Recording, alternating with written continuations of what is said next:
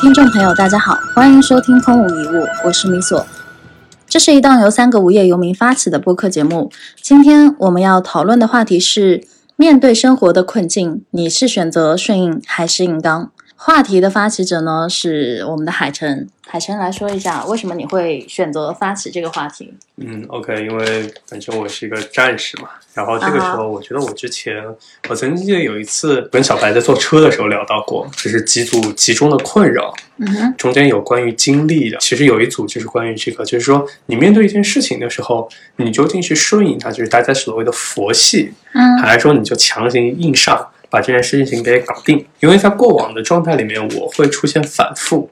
我身边有很多那种佛系或者身心灵的那种朋友，嗯差不多每两年呢，就会有一波人会对我产生一些集中的影响，我会可能会佛系那么几个月。嗯然后在过往的几年里面，我就会发现说嗯，哼一旦我佛系的那段状态，其实我不太好。嗯，然后明我白停止佛系，就开始大砍大杀的时候又会好，它就进入到一个循环模式。就哦我之前可能认为说这种顺应会听起来更高级，所以你就会觉得硬刚好像是一套是无止境的内卷游戏嘛。嗯对，然后呢，你就会去想啊，是不是有一个东西能够救赎你？嗯就是在过往，从我十八岁到我今年，就差不多八九年了。嗯然后呢，这个时候我会翻来覆去的会发现，在过往的状态，只要我顺应就会遭受重击，然后只要我硬刚，大家都安静了，嗯就是我说啥是啥。啊，OK，对，返回头来，我就会期望自己开始有一套比较完整的一套策略，然后去应对就生活中间的一些挑战。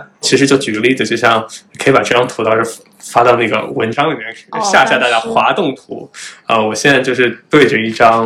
呃埃及的那种木乃伊，然后对我来说这个就是一个很大的挑战。你嗯们如果说之后上传的文章可以就做一个那个滑动的图片，就是什么前方有高能啊之类的，嗯你滑动一下。呃，我之前特别恐惧这个。我们今天是在一个我小白米索和米索她男朋友的群里面，她男朋友给我们传来这张图。我其实那一天我特别怕，我真的特别怕，就是小时候看那种 CCTV 十看多了。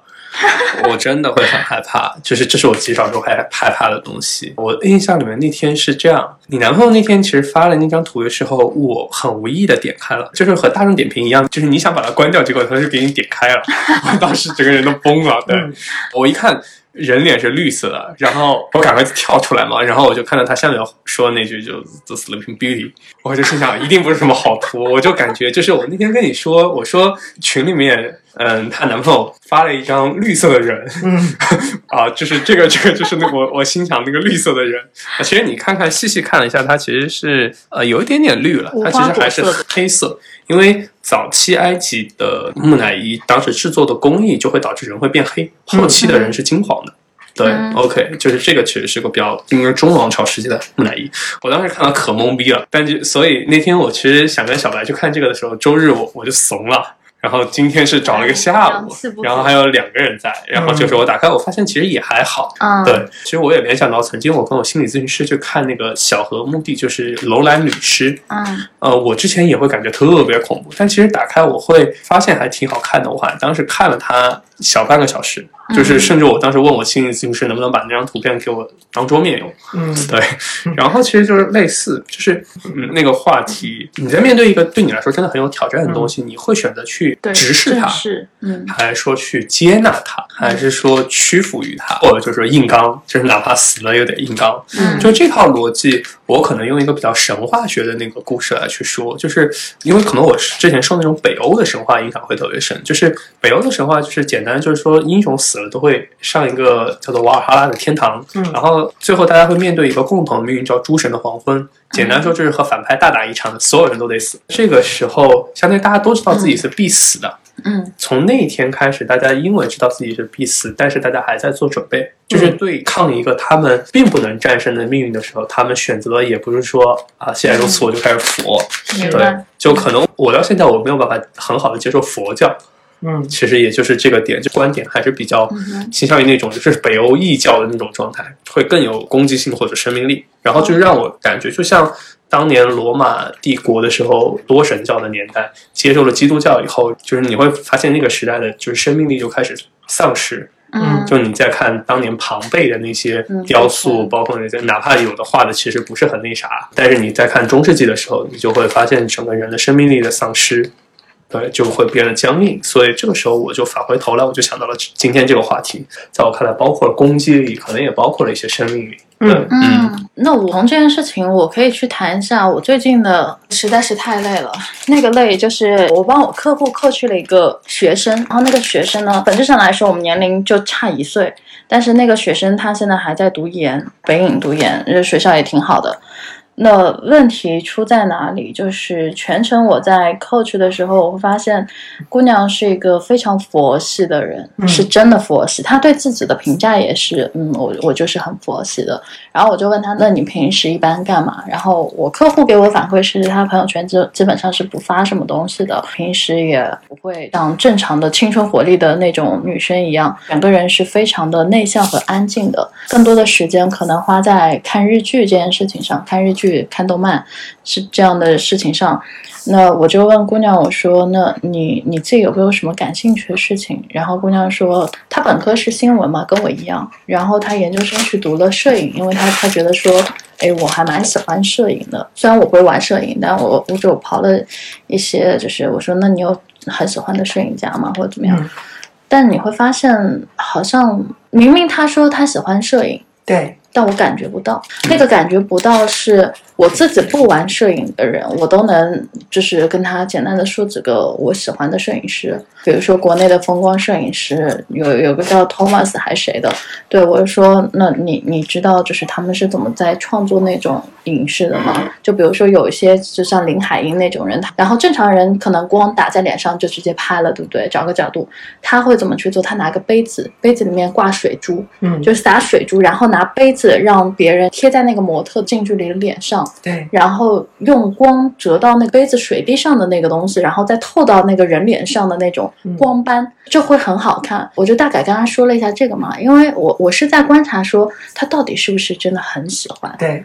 但我后来发现我在他的面部表情上看不到任何的激情。嗯即便就是因为我比较喜欢观察人，就是说你对一件事情到底热不热情，我看你眼里有没有光。我提到这件事情，你是不是兴奋的？是，人脸是不会骗你的，就是总有人提到一个话题，他是很兴奋的，但是很遗憾的是，可能他也并不是，我不知道他是表现出来的怎么样的状态，但是我我感受不到任何的嗯激情，也感受不到他想要和我讨论的那种热情。即便我已经抛出了一些我对摄影的看法等等，我是希望去挖掘他更多的内在驱动力是不是摄影，但我发现好像没有。那还有一点就是，我觉得他比较佛的一个感觉就是，我有去问他一些自己的情况嘛，就他他的那个呃家庭背景什么的，就基本上就很普通，非常普通，没有什么资源，也是从那个江西来到北京读研究生这样子。其他的情况可能就是小姑娘平时她的圈子社交圈也大多是和她一样的，大家姑娘都比较佛的那种，她很喜欢用“佛”这个词形容。而且我说，那你有自己想要的什么东西吗？没有欲望，没有野心，就是完全感受不到任何的活力在他的身上，嗯嗯就是感觉你在对话一个木偶，那个木偶就是他很乖巧，全程盯着桌子，从来没有抬头看过我。嗯，包括我问到他你未来的人生计划啊什么之类的，没有任何的反馈，你就是在对话一个没有活力、没有生命力，已经硬着头皮觉得我就是平平无奇的是，他就是接受了这样的顺应，然后他他也说，就是哎，之后可能会回老家结婚啊，这样子，就是他会把婚姻当成一个人生的下一个阶段，或者说是之后的一个我可以去投靠的一个东西。嗯，对我当时内心其实蛮感慨的，就是我挺难受，我的难受不是为他难受，是整个训练下来我，我感觉我胸很闷，你懂吗？嗯，就是你在 coach 一个真的已经丧失活力，并且已经认命了，我就是这个样子的这样的一个孩子的时候，你感受不到他身上任何的活力和动力，嗯，我是真的一点都感受不到。就连我在挖掘他的兴奋点，又比如说他喜欢摄影，我也发现他没有任何想要跟我深入的聊对话的欲望，包括整个阶段他从来不会主动发问什么的是。对，所以就我今天早上那个 case 是我典型的看到的就是完全顺应了屈服了，就知道我自己就是就是这样子的，我不想再去企图去奢望一些更高的东西。也许他内心有，但他没有表达过，嗯嗯对。然后你眼里也看不出他对于一些东西的渴望，嗯，所以有个点海晨讲的特别好，就是就是你想他现在可能是二十五岁，人生三座大山压下来的时候，你会面临什么？那山三座大山就是你逃不过的， 或者对他而言他逃不过的结婚生子、生生娃，然后买房。嗯哼对，那我就不说买车了，嗯你三座大山压下来，你怎么办呢？你现在还在一个学生的状态，你可以就觉得说，哎，周围人都是跟我一样，还大家都是学生，我不考虑赚钱啊什么的。那真的到你二十七岁，比如说他再过一年毕业了，嗯，已经二十六岁了，那时候你二十六岁是职场新人哎，然后你二十七岁、二十八岁、二十九岁，这这几年当中你怎么办？你拿的薪水是多少？你还要结婚，你还要和老家男朋友结婚，嗯然后你结婚你得买房吧，然后你家庭背景也不是很好，我也不知道她的嗯她那个男朋友是家庭背景怎么样。如果 OK 是可以，那你你可以去做这样的一个日子，是但是问题就是那些很现实的东西压下来的时候，我不知道姑娘会面临什么。如果还保持这样的一个佛系的状态，所以其实我很不想用一些就是很残酷的事实去类似于希望他唤醒他等等，但。但我觉得他既然现在这个节点遇到了我，那我能够给他的帮助，除了我告诉他的这些东西以外，我也只能做到这里了。就是是能不能行是看他自己的，能不能动物是看看他自己要。我我真的是没有办法去做到度他，因为我也不是佛，嗯是那佛都渡不了四种人，我更何况我去渡他。所以我觉得这是我今天早上遇到的一个很典型的案例。嗯所以在我的世界观里，我会怎么去做呢？就是我会选择在我能力范围内的硬刚。其实我一直都在硬刚。我那天跟此刻的一个朋友聊天嘛，他就是很好奇我当时，呃，就是我我的那个经历什么的。然后我后来思考了一下，其实我都是在反抗。就我家庭是一个很父权的家庭，就包括我的名字也是被冠有男性色彩的父权社会的嗯那种真名，对对你可以对呃告诉大家你的真名，不，我嗯我拒绝说，因因为因为这这个事情是怎么样的？就是我爷爷他当年国民党嘛，逃到台湾去之后，我还没出生呢，他就已经给我冠上了名字，嗯然后那个名字他就认定我是个男的，啊嗯所以他就极具父权色彩。嗯，他就就是说我我妈肚子里那人那个孩子肯定是个男的，嗯啊什么，结果生下来是女的。因为这件事情，我小的时候，我父母其实对于我的性别是很不满意的，嗯那尤其是我爸，他是一个非常非常男权的人。给大家举个例子，他不坐下，我们谁都不能动筷子，嗯，就是已经到了这么夸张的地步。就我小时候想要吃个饭，就先坐下吃了。然后他说：“谁谁让你吃了？嗯我都还没有吃，我我在外面什么工作要死要活，我都还没有吃，你你为什么好意思动筷子先？嗯就是他他会以这样的一个色彩去强压在我身上。是然后在这样的环境下，我的叛逆的色彩就变得越来越重了。是嗯，然后他会拿他的那个所谓的“我是你爹”。我比你什么吃过的饭更多，什么之类来压你，我呢就会出现一个状态，就是你越是打压我，我越是要跟你对着干，嗯你越不让我怎么怎么样，我越要叛逆，你越觉得我不行，我越要证明给你看。我不是当时在报社嘛，嗯，本来他们就是觉得说，哎，你这个工作也挺好啊，什么之类的。然后后来我就不是说吃了一顿饭，然后我要去北漂，嗯是当时我爸是第一个出现非常剧烈反应的那个人，他是直接用很疯狂的方式来对我的，他就说：“他说你是翅膀硬了吗？嗯啊、我养你养这么大，然后你你你你就出去了，还怎么样？就是他会用那种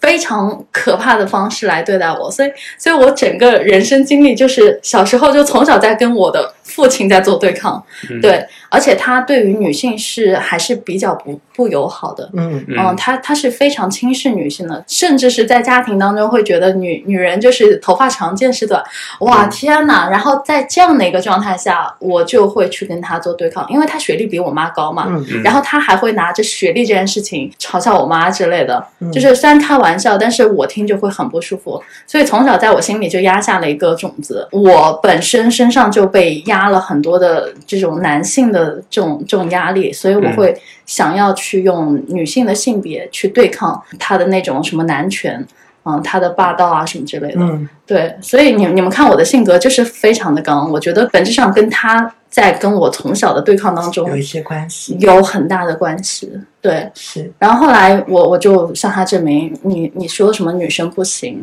然后女生怎么怎么样，女生头发长见识短，那嗯我就证明给你看什么是。就他也会拿什么收入跟我妈对，然后也会拿什么学历跟我妈扯。我不知道那个时代的男性到底是怎么样，反正就非常大男子主义。嗯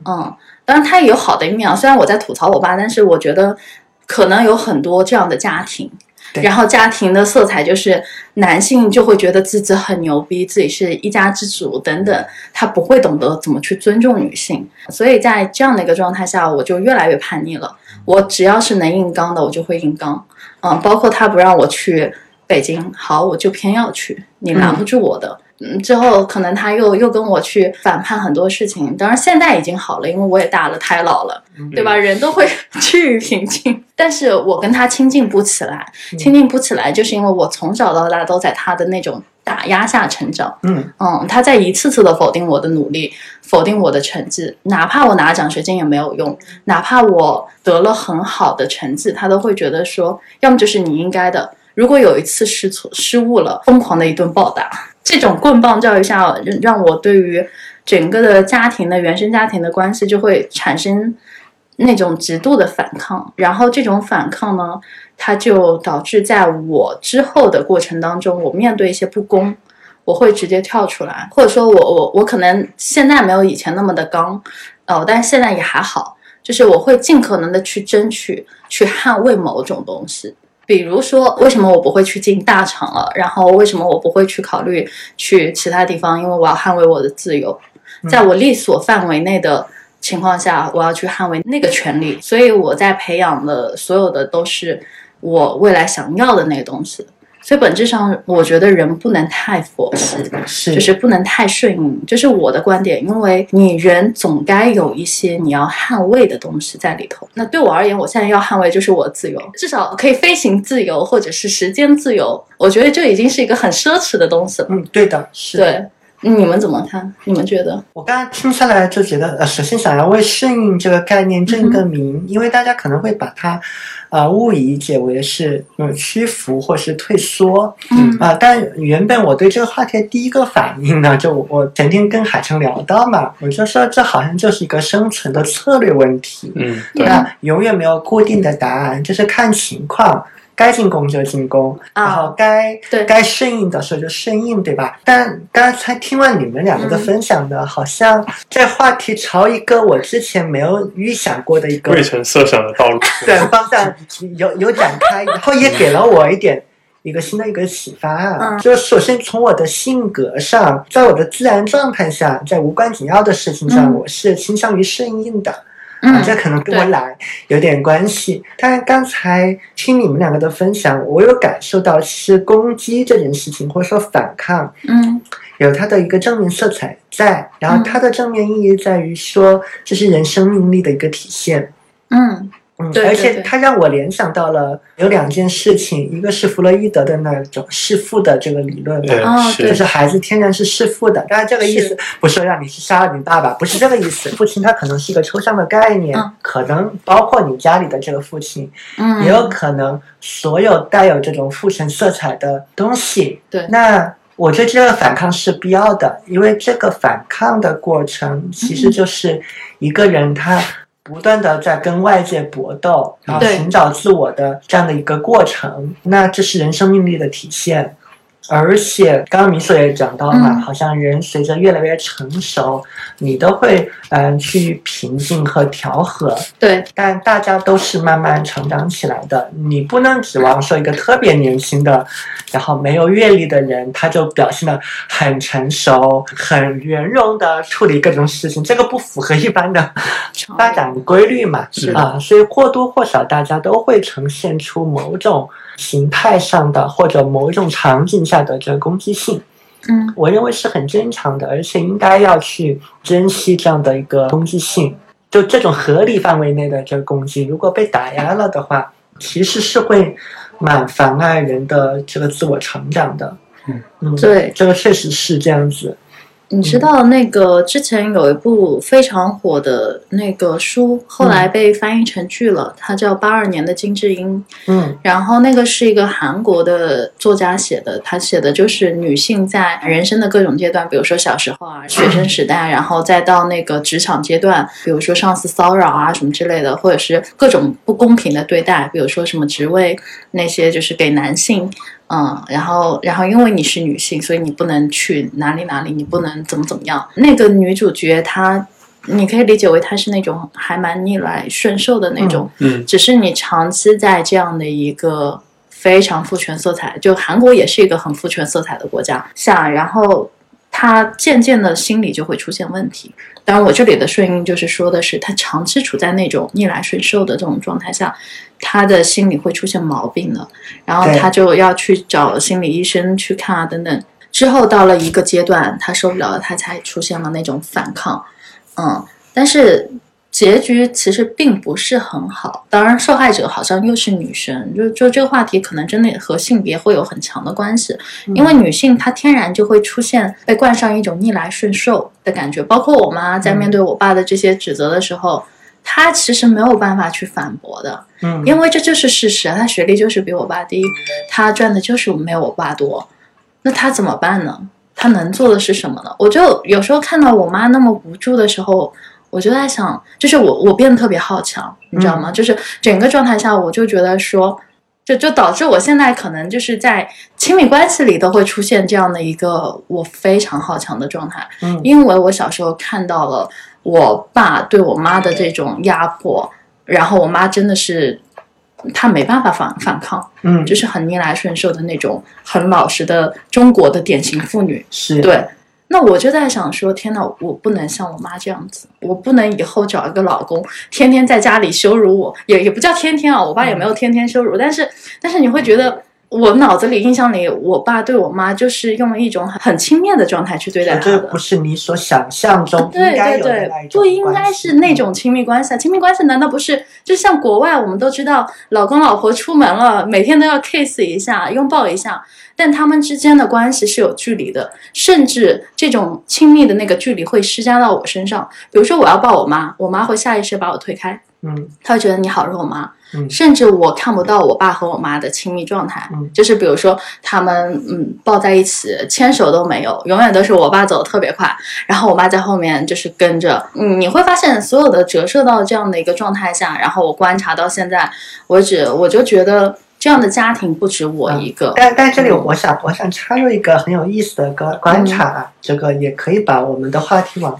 往到就是顺应的这个这一面去聊聊看，嗯因为有有关性别的问题，我估计我们要单开一期啊、是去聊了，因为嗯、呃现在男生女生的问题大家讨论的很热烈嘛，嗯但道理上大大家都在说，就是嗯说女权，其实也在在说平权，但是呃，其实中间还有很多概念大家没有搞对有问清楚题，，嗯是对，这个可以再聊。单开，不不过就刚才你的这个例子里面，我想到一个对我对人的攻击性的一个观察。首先，嗯，大体上我觉得攻击性它有好的一面，这是嗯你生命力的一个基本体现。就如果一对个年轻人你没有任何的一个攻击性，那那我觉得恐怕是真的有蛮大的问题的。嗯是但是攻击性它有个 bug 就在于说，它容易使用过度，退缩也好，攻击也好，它都是人作为动物的一种基本的本能。嗯那是你有的时候你会放大嗯这个外界环境对你的影响嘛？啊、以你刚才举的那个对例子来说，我我试图给一个解释啊，嗯嗯，其实你现在你动用你已有的这个成熟的理性，你对肯定能够明白，就是爸妈的状态那是他们的事情，就是啊是我的状态那是另外一回事儿啊、就他们那样那是他们的责任嗯、啊、其实不一定会影响到我啊、是但是如果你作为一个就还不太成熟的时候，你的自然反应就是啊、因为我不喜欢这样的一个状态，嗯那我当然就要跟他对着来，对吧？对对那我不喜欢看到呃女的，那就跟随。那我的我就要像一个男人一样 去去搏斗啊，去刚啊，嗯对吧？？在各个对维度上跟男的去刚啊。对因为我看到这样的一个画面，嗯我觉得受不了，所以我看到别人好像有这样，对，你的第一反应说一定不会是我先去了解一下真相是什么，嗯，然后是直接刚，你凭什么这么对一个女人女生，是对吧？所以这个攻击性它本身是需要理性去调和的。嗯就如果没有去调和的话，这个攻击就会变成一种杠嗯，是的是啊，对哦啊，我刚刚突然想起来一个例子，这是为什么今天我想开这个话题，是因为嗯你昨天晚上我讨论这个话题的时候，你在群里面跟我会提到因场景的变化嗯而呈现出不同的策略。纯攻击性，我后来想起来一个点，嗯北海，就就北海啊是我的柴，然后呢，他经常就是会晚上就是旁边有点小小的动静，他就嗯汪哼汪汪开始叫。 OK，就反应非常的激烈。但其实你很多时候就是类似上面什么东西啊，嗯隔壁狗叫了一声，它就会呈现出反应过度。这个时候你想想，其实很多时候就是没有必要嘛。是的，对嗯，呃嗯明白了，你想想，真的一只更加成打法把它作为一只更加成熟的小猎犬。嗯，我之前曾经还有一只，我曾经还有一只狗叫做莎莎，嗯，它是一只贝灵顿，嗯也是猎犬嘛。嗯然后呢，它的话就会很安静，就受过非常良好的训练，然后就是平常很少会叫唤。但是北海可能是因为我们就是教死不防， 所以就，所以所以就是比较咋呼的那个状态，就凶嘛，挺凶的，对真的凶，凶凶起来真的凶。但是呢，就说实话，你想想，就是说它的凶，其实很多时候没有更加深层的思考。是对，我确实觉得有时候我自己也会很像北海了，这就是啊明白日常呈现就是攻击性比较强。因为刚刚在听米索故事的时候，我能感觉到，也许我对这个世界也是有一些投射的。嗯就我对一些现象，可能到那个状态底下，我就可能就是不太会去更加理性的思考，而就是刀就直接已经就是扬起来了对那的个。觉得出手太快，刀已经飞出去 了，是，哎，就你想想，就是那种就是一百个妈咪站在我门口， 哦，对对对嗯，你会下意识开启那种防御的机制，对，因为因为这是人的大脑构造引起的，嗯就是人人的大脑里面有不同的一个区块嘛，然后最低级的那个部分就是蜥蜴脑，那它就是完全是嗯跟随着这个动物本能而来，那但它又是年头最久的，那是人最不容易去。去轻易改变的一块嘛，然后理性的那一部分大脑嗯相对来说是比较年轻的，就它会弱鸡一点。如果你不好好去发展的话，那这种这种蜥蜴脑，就是你都是从那种猴子进化过来的，对。，那它当然会保留着就是千百年来，啊或者上亿万年来的这种一个基本的一个记忆，它会去放大很多事情对你的实际影响，对吧？因为在以前，你必须要保持机警嘛，嗯就草动一下。啊、你你不是说先等等，因为等一等，可能一个狮子就冒出来，就一口把你吃掉了。你是必须要就是是预警一炸的，对啊，但现在就不是这样子嘛。就当然你逻辑上你知道看到这样的画面，其实对我有实际的伤害吗？你仔细想想，并没有，对不对？对但你的心脑会告诉你，不行，你必须要马上做出一个反应，不然你就怪了。嗯嗯，对，其实我也会在思考一个问题：如果当时我的性别是男性的话，当我看到我母亲在我跟我父亲之间，比如说产生了冲突，嗯然后我父亲用这样的方式对待，那我天然会把性别这个状态同化成我的父亲，我对会会天然就觉得女生就是这样子，就像我父亲说的，对，你就是应该怎么怎么样，或者头发或者长你也见会识觉短。得啊，这就嗯应该是一个合理的相处啊，模对式对，对，反而很有我可能成了女性之后，天然对同性嘛，就是对你跟你一样身份的背景的人会产生一种同理心。对然相对来后说会比较容易带入。对对对，然嗯后我就会在思考说，天哪，为什么这个男人要这样对我妈对？嗯，以后如果我找一个老公，你妈也这样对我，我会怎么样？就是我会天然会有那种代入感。嗯，所以我在想说，是不是也是会因为一个性别的问题，导致我产生不同的思考？嗯其实，呃，我们啊、呃把这个事情，我们是脱离这个嗯就情感啊、这种心理上的嗯探讨来说，如果我们就很功利的就把它当成一个策略问题去思考，嗯呃，其实你会发现，纯攻击的模式它是会有 bug 的，嗯因为是因为攻击模式通常是短平快嘛，嗯就其实应应该是海城上上期他发的那个小视频里面，嗯就有讲到，就攻击的状态还特别容易导致说，就假设好死不死你的攻击能力还特别强，嗯，对你会打赢很多小仗，但是最后你会忘了，你有更重要的大仗要打，嗯而且你你已经提前把时间和能量都浪费掉了。嗯啊，是每个小仗你都打赢了，你都获得了成果， 但第一那个成果不是你要的，第二你更想要的成果你忘记打了，嗯，那这个就很呃悲催嘛命。与武德丰沛，对，对，嗯比如说一个特别常见一个例子，就是我经常看观察网上大家杠来杠去，就是作为一个 社会学观察的一个视角嘛，就当然你能接受这个物种多样性，嗯但有的时候你也会啊发自真心的想一想，就你们这样杠来杠去，你们拿这个杠的时间多读读书不好吗？ 嗯多去看个综艺让自己开是心的一下不好吗？然后多背几个单词不好吗？多把嗯明天要给老板讲的那个 PPT 润色一下不好吗？对吧？就为什么对要把你的精力浪费在这种地方？嗯那有一种可能的解释是，你如果已经陷入到了这个攻击模式里面，而且你已经很习惯了，那你懂你自然不会停下来去想一些需同样需要耗费脑力，然后要慢下来思考的一些策略性的东西。嗯嗯那你你们觉得，就是对于这个，就是我们刚刚说的，在顺应和硬刚这个事情上，更多的我理解为，其实它需要有个先天的条件在里头，就是有个前提在里头，嗯就是比如说我有时候也会顺应，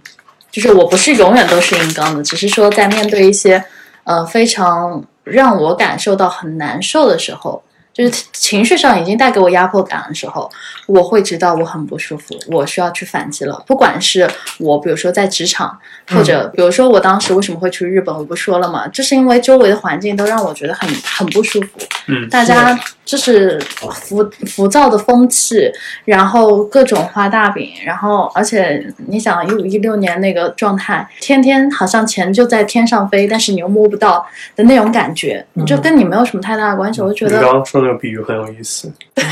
钱在天上飞，但你 没又有摸一不到张是你 的。是啊，这你你会觉得好难受哦。然后我就想要去踏踏实实的去踩到地上去做一些事情。嗯呃，于是我就选择不顺应那个环境，我去对抗了，然后去把自己推到另一个环境下去。对，那这可能是我对于职场、我对于环境的这样的一种反抗。那这个反抗可能就就又到另一个极端嘛。但是我不会去后悔说我做的这波硬刚，因为我知道我顺应不了。当然，我身边也有朋友是真的选择了顺应的，那可能他们现在也熬过，就像我们说的那个“熬”字嘛，嗯可能就有些人他知道我要先暂时的顺应，然后累积到一定程度之后我再硬刚。比如嗯是嗯说投行的朋友们，或者是某一些就是给你薪资很高的程序员啊什么之类的。好，我硬着头皮几百万一年我不香吗？好，我先顺应一波，这是拿命先换钱啊，然后可能换到了这个他他觉得 OK 的状态下，然后他可能自己跳出来。嗯嗯，去对抗他以前的那个顺应的模式。所以在我看来，顺应它更多的时候你可以顺应，但有些时候你可能是短暂性的顺应，是嗯，而不是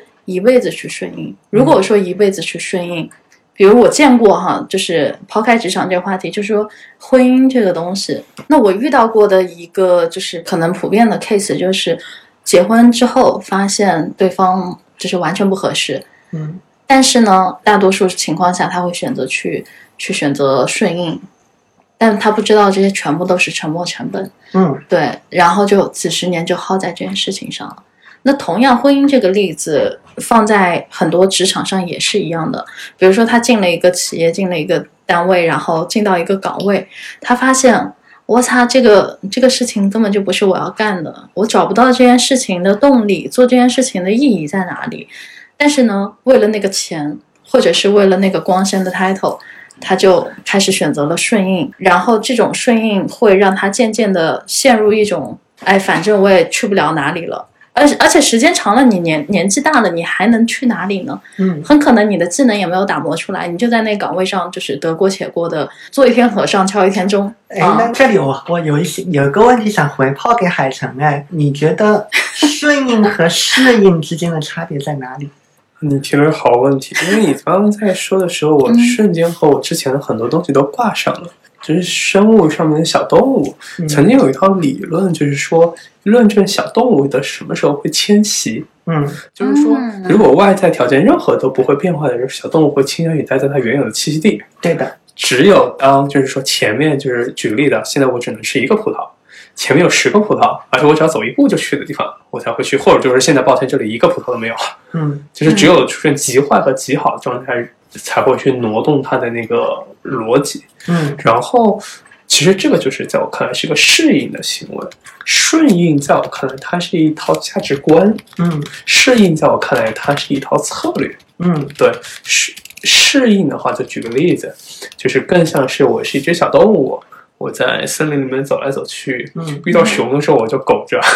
对，遇到遇到小兔子的时候把它吃掉，嗯对。但是顺应的状态呢，就是臣服游戏嘛，嗯对，就是我遇到遇到小兔子我也鞠个躬，遇到熊也鞠个躬，嗯，然后遇到小草也鞠个躬，然后呢，嗯，可能我就平常摘摘苹果，就是是这样子的状态，就是它有一套自己的价值观在。嗯对这件事情，我觉得很好玩。就我又想到历史上面一个东西，就是嗯说，其实我们现在这种人种叫智人，智人是一个非常擅长 YY 的一个物种，嗯就是大家会去意淫一套价值观，嗯哼，嗯，对，就是就是世界何以为此嘛。对，就是举个例子，其实就是想大家就会去假想，就是我们都是野猪的后代吧，嗯所以我们这个就是个野猪部落。嗯然后所以因为我们信仰野猪，所以我们要崇尚武德丰沛。隔壁那个地方崇尚的，举个例子，就是无花果。是那所以他们就是倾向于顺服。他的那套状态，其实在我看来就非常像什么呢？我后来想想，其实是这么一个东西，它和我们在说投资哲学是一样的，对，就是一条嗯价值观，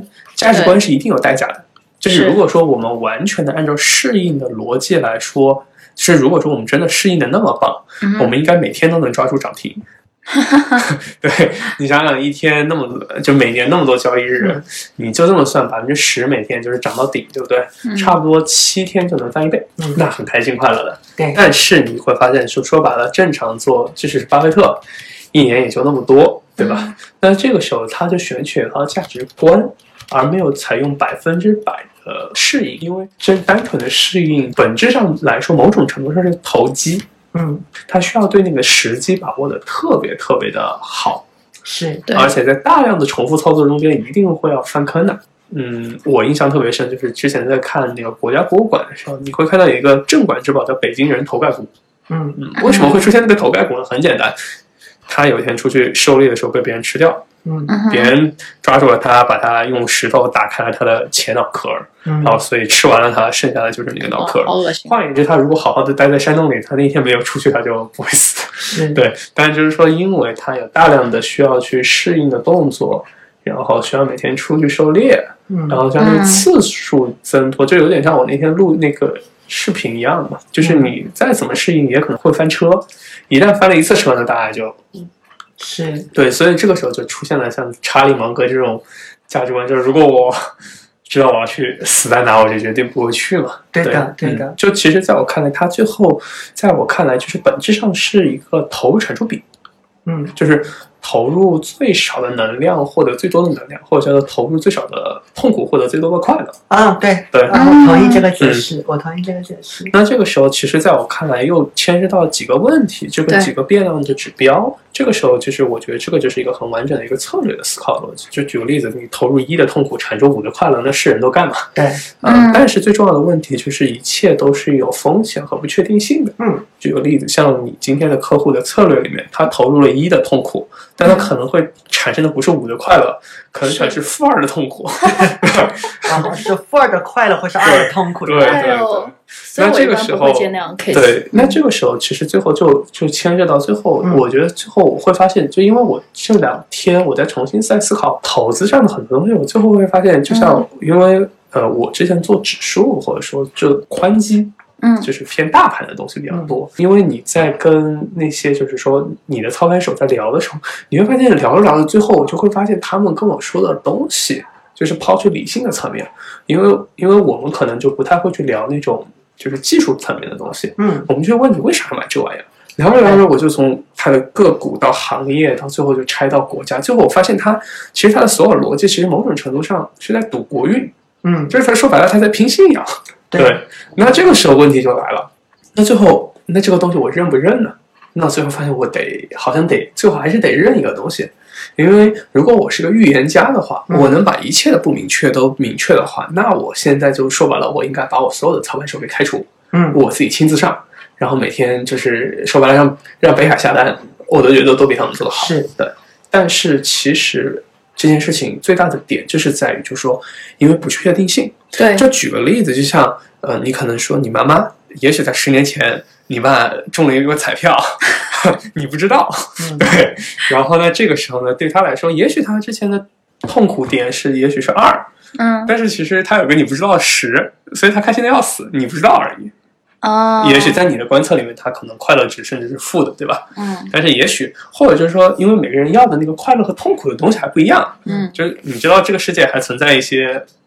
SM 之类的嗯，OK，也哦许是你、的你觉得不开心的东西，别人觉得可开心了。明白嗯，对，我突然觉得我，也许我们今天的这个播客的这个标题应该要改一改。嗯我我突然意识到，硬刚和顺应之间，它其实不是在层同一个层面上的一个概念是，啊、因为硬刚就是你看硬刚嘛，嗯它嗯是一个非常外在的表现，就是是它带有一点点鲁莽的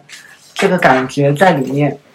你像我觉得好像跟它对立的概念应该是退缩， ，OK，而且在我看来，这两个事情它其实内在是合一的。嗯这是为什么是合一的呢？就是你都是面对一个外界的刺激，你嗯顺着你的生物反应来嘛。如果你能力比那个强，你就成了硬刚，就硬刚成功。嗯，反复硬刚几次刚不动，你就退缩了呀。以后是就觉得 啊打不赢，要不就这样吧。是，对，但但我所想象的顺应，我刚刚仔细想一想，嗯因为我整体态度上都是喜欢顺应的。嗯嗯嗯，好像顺应是在这两者之上的。嗯呃，基本的逻辑是因为世界在变，它有很多不确定性，你只能顺应，嗯你只能根据每时每刻的一个情况，不断的去调整你的策略。嗯嗯然后，至于说此刻你是在进攻，嗯，还是说你是在防守，我觉得这个完全是一个个人主观的判断，嗯，我赞同，哦只有你我觉得 get 就到这个很有意思，嗯只有你自己才能知道。知道啊嗯，也，据说你的行为看起来就别人觉得你是在进攻还是在防守，那是别人的观感，嗯跟你真实的意图经常是啊不太一也还有样的投。降这个选项，对，对，嗯然后我我就想了一个例子啊，因为刚好这两天啊，我们俩偶尔也踩踩热点，嗯这这两天就在热议一个例子嘛，就上海那个什么名人啊，是的但虽然有人说是有那个假新闻，但是他还是有讨论的一个必要嘛。嗯那我当时就在想，换位思考啊，如果我是那个故事的主人公，我就是里面那个只花了五百块钱进群的那个妹子，呃，有没有一种可能性，我的状况就是，呃，我知道我有美貌，嗯，但是除此之外，我我什么也没有。对，啊、我知道，然后而且我很明确的知道，光靠我的美貌，我并不能得到什么东西，嗯而且，呃，我知道我就是要钱，嗯我就是要富贵，因为可能有各种各样的嗯，这个压力，我知道这是这个不符合 主流价值观，嗯嗯但这个真的就是我想要的东西，而且我就是要短嗯平快的去获得它，然后我也愿意付出相应的代价，当然我有底线，就是不能违法，嗯嗯对吧？那我选择了用这样的一个方式去跟嗯认识明星，然后嫁给明挺星，好，那这个到底是顺应还是还是怎么着呢？那在我看来，它可能就是从主观上来看，嗯那就是一个非常积极的一个进攻，因为我非常清楚的知道我要什么是嗯啊、至于说别人的判断，别人是说是觉得你在进攻，你在对搏出位嘛，还是说呃你你是在堕落，或者说你在退缩啊？明终白最终你还是败给了什么男男权，然后你没有追求什么啊女女性的独立自主啊之类的，那是外界的一个判断嘛。对，嗯，其实我在想，本质上，啊，攻击还防守，它都是一个策略。嗯那是既是然谈论到策略，它最终都会回归主观，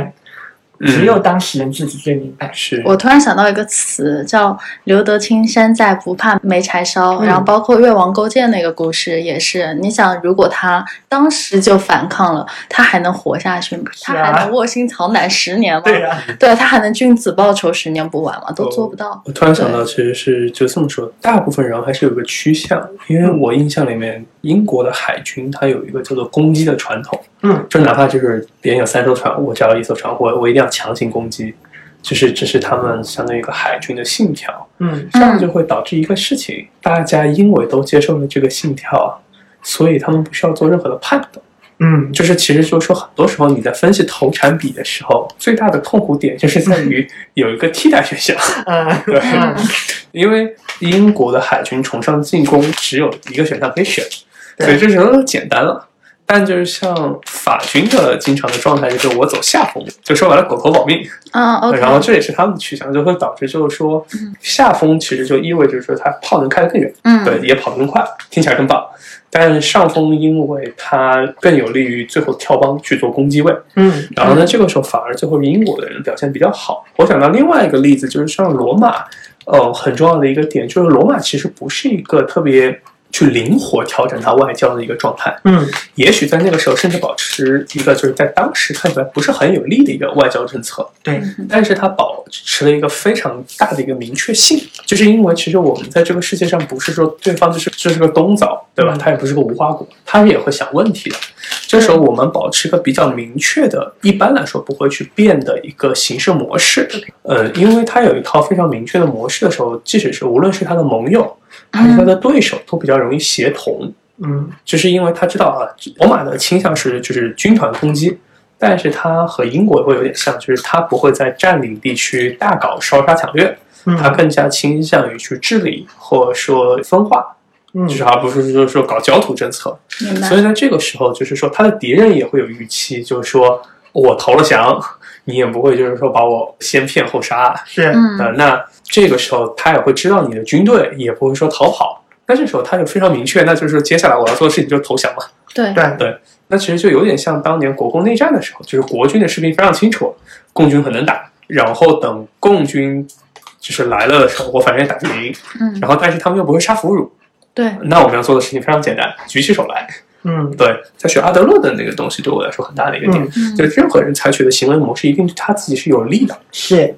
然后呢，这样就是会倒回来。也许在布偶呢行为模式里面，这套逻辑一定对你是有利的，而且是重大利好，你才不愿意去调整你的政策。嗯就是在我看来，就是说任何的时候，呃，最理想的状态，就像管理它强调是叫全变，就像你说的是，嗯就是叫做适应。但是往往大家还会有不同人有不同人的管理思路，就像郭台铭他就会喜欢军队的管理，嗯哼然后像乔布斯可能有他的管理，可能任正非有他的管理，但是他们都是适应的产物，他们一定会在阶段性的状态下。举个例子，可能这一两年，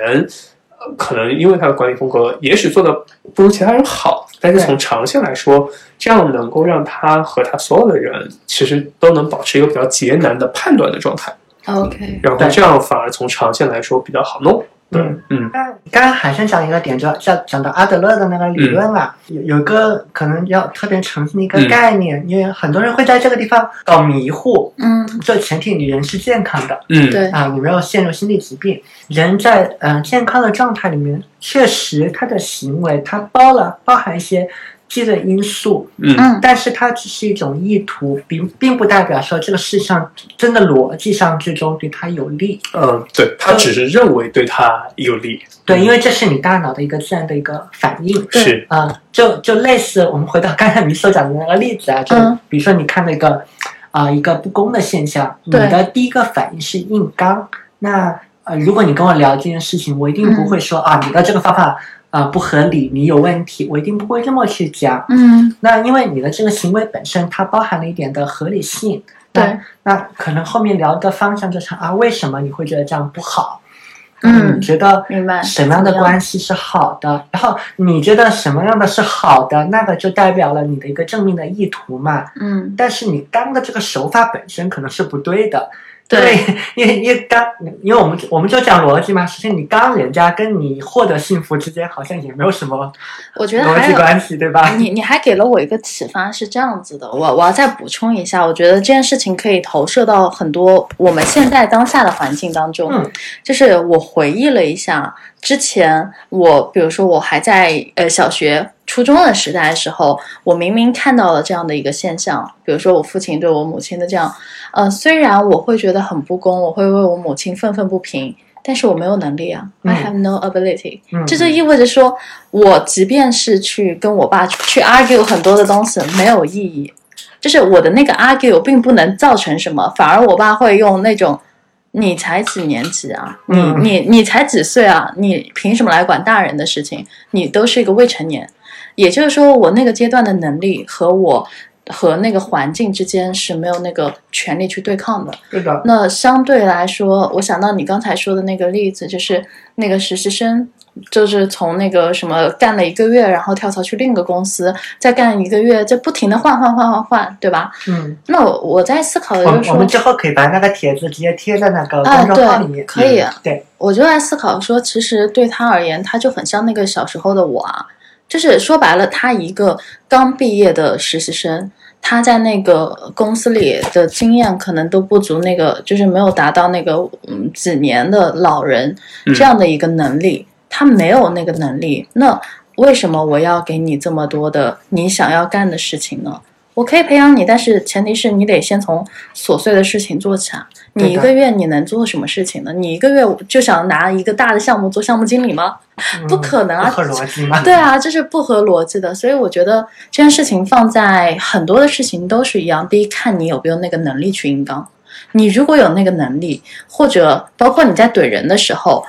你可以用那个怼字，但前提是你要举证，你是不是真的经历过，你是不是有证据，你再去硬刚。如果你没有那个实力，那我建议还是先不要。就是先选择用另一种策略嘛，我们刚刚说的，对，你想越王他被俘获的时候，他有那个实力吗？那个时候嗯没有，所以他选择了先顺应。我心里是很清楚，我的顺应是我的策略。到了一个阶段，好，你你就等着我指点吧，哪天我、你等着我爆发给你看。那所以他就做到了。所以顺应本质上它也是一种策略，对只是你要明白你是真的在顺应还是在拿顺应做策略，嗯这是对的不一样的。嗯就 就一种一种是你屈从了身体的这个本能，对，你你在随波对逐流，你你不是会刚扶了贫。嗯另外一个是你经过了理性的思考，是，呃，是采取现在这个姿态对你来说是最好的一个方式。嗯对，蛰伏，对，嗯，叫潜龙勿用。对啊，对对嗯对。对然后我其实想起来，我之前之所以会比较偏好这种攻击策略，嗯而没有采用退缩嗯或者说顺应的策略，嗯往往是因为可能我会发现，我在那种非常进攻的状态底下，我能够爆发出，